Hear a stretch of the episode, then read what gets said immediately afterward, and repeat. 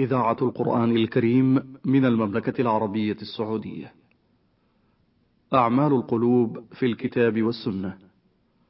برنامج أسبوعي من إعداد وتقديم الدكتور عبد الله ابن وكيل الشيخ تنفيذ عبد الكريم المجحد. بسم الله الرحمن الرحيم. الحمد لله رب العالمين والصلاة والسلام على أشرف الأنبياء والمرسلين نبينا محمد صلى الله عليه وعلى آله وصحبه أجمعين. أيها الإخوة المستمعون السلام عليكم ورحمة الله وبركاته وبعد. تعظيم الله في النفوس من أعظم أسباب الانقياد لله طاعة لله بفعل المأمور وترك المحذور.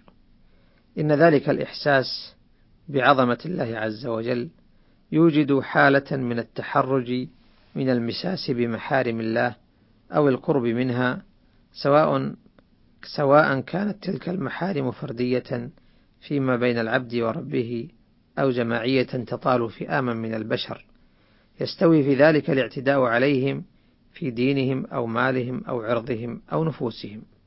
فتعظيم أوامر الله من تعظيم الله فمن كان الله في نفسه عظيما كان أبعد ما يكون عن محارمه.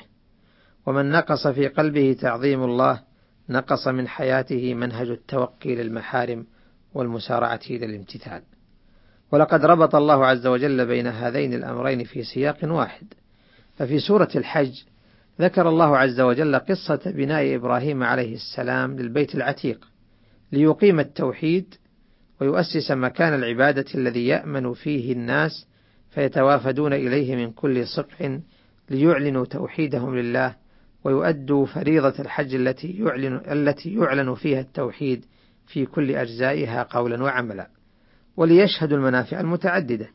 قال الله عز وجل وإذ بوأنا لإبراهيم مكان البيت ألا تشرك بي شيئا وطهر بيتي للطائفين والقائمين والركع السجود. وأذن في الناس بالحج يأتوك رجالا وعلى كل ضامر يأتين من كل فج عميق ليشهدوا منافع لهم ويذكروا اسم الله في أيام معلومات على ما رزقهم من بهيمة الأنعام.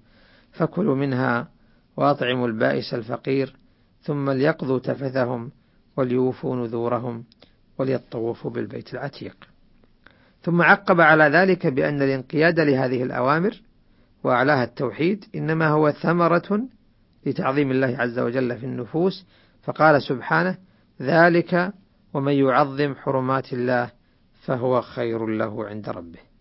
وحرمات الله هي كل ما له حرمة وأمر باحترامه من عبادة أو غيرها كالمناسك كلها وكالحرم والإحرام وكالهدايا وكالعبادات التي أمر الله عز وجل العباد بالقيام بها. وتعظيمها يكون إجلالا بالقلب ومحبتها وتكميل العبودية فيها غير متهاون ولا متكاسل ولا متثاقل. وإن من نعم الله علينا أن أعاننا على هذا التعظيم بما شرع لنا من الشرائع التي تغني النفوس عن تعظيم غير الله. فشرع لنا التوحيد بدلا عن الشرك.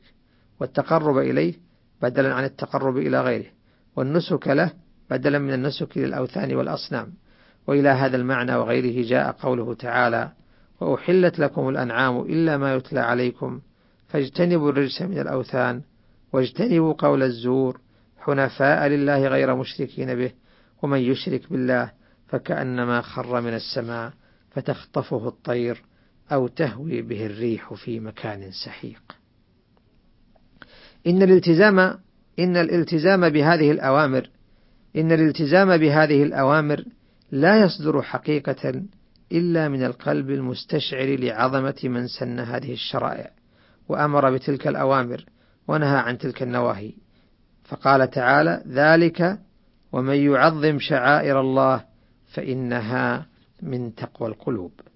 تقوى القلوب هي التي حملت أولئك الموفقين على أن يتحاشوا عن الوقوع في التقصير في باب الأوامر، وعن أن يقعوا في الوقوع وعن أن يقعوا في الانتهاك في باب النواهي، بل إن التعظيم لشعائر الله يدفع إلى مزيد تحسين وتكميل لها، فلا يرتضي الوقوف عند أدنى درجات الامتثال، بل يشرئب إلى مراتب في الكمال والإحسان بقدر ما يستطيع.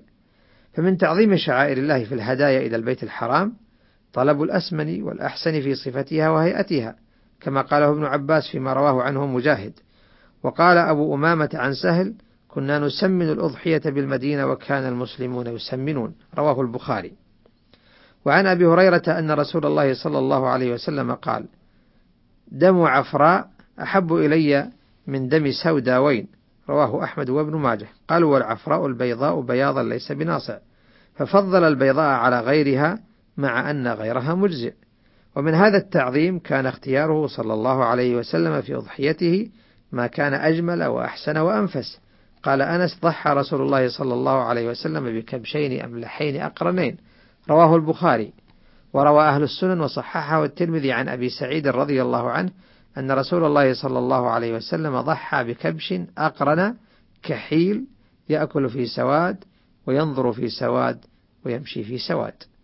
ومثل هذا التعظيم للمناسك التعظيم لشعيرة الصلاة مثلا بفعلها كاملة بشروطها وأركانها واستحضار العبد لما يقوله ويفعله فيها واستشعاره المقام بين يدي ربه ومناجاته له وحينئذ يتولد في القلوب من الخشوع والخضوع وصدق الدعاء وإظهار الافتقار ما يكون سببا لكل خير في دنياه وأخراه.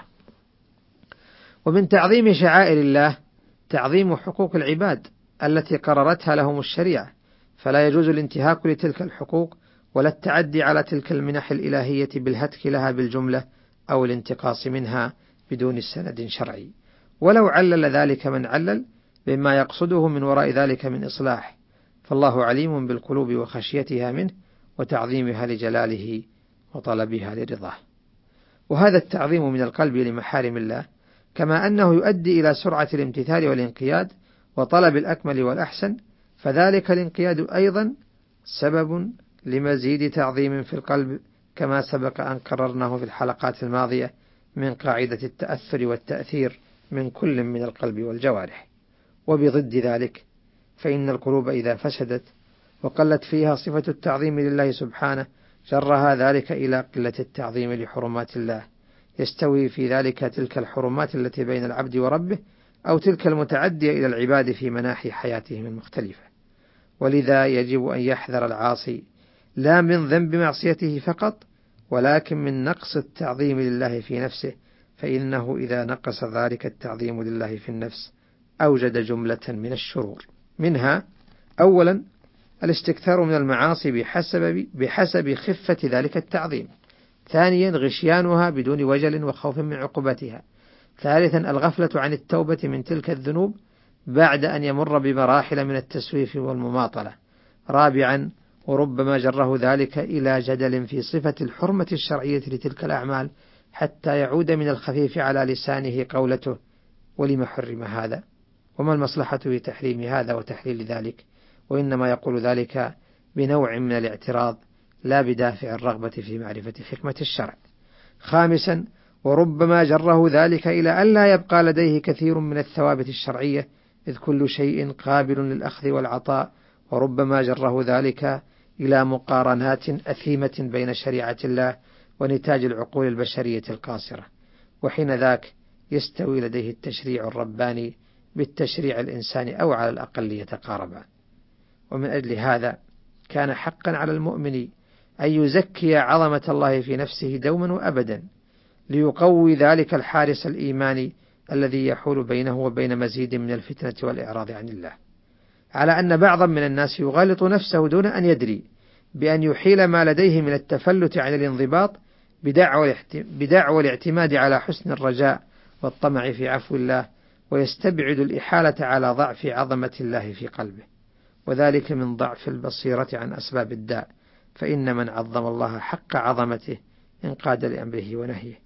ولا يطمع في المغفرة إلا من قام بأسبابها ولا يرجو العفو على الحقيقة إلا من عرف عظم ما هو, في عظم ما هو فيه فأقبل على ربه بصدق وإخلاص. وقد يعاقب الله من أضعف هيبة ربه في نفسه بأن يضعف هيبته في النفوس فلا تراه عند الناس إلا مستخفا به. مزدر المقام لديهم لا تحبه قلوبهم ولا تهابه نفوسهم ولا يرون له حقا في الاحترام والتوقير. وإن فعلوا بعض ذلك فإنما يفعلون بصورة خالية من الروح إما استدفاعا لشره أو طمعا في متاع دنيوي لديه. وتأمل ما ذكره الله في سورة الحج حينما ذكر الطائعين والعاصين فعقب ذلك ببيان ما جلبت الطاعة لأهلها من إكرام وما جلبت المعصية لأهلها من إهانة. ألم ترى أن الله يسجد له من في السماوات ومن في الأرض والشمس والقمر والنجوم والجبال والشجر والدواب وكثير من الناس وكثير حق عليه العذاب ومن يهن الله فما له من مكرم إن الله يفعل ما يشاء.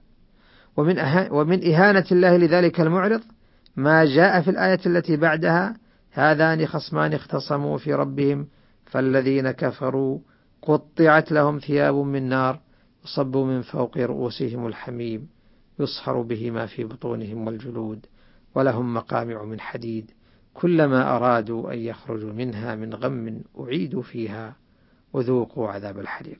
نسأل الله عز وجل أن يرزقنا خشيته وتعظيمه في الغيب والشهادة. إنه ولي ذلك والقادر عليه. والسلام عليكم ورحمة الله وبركاته.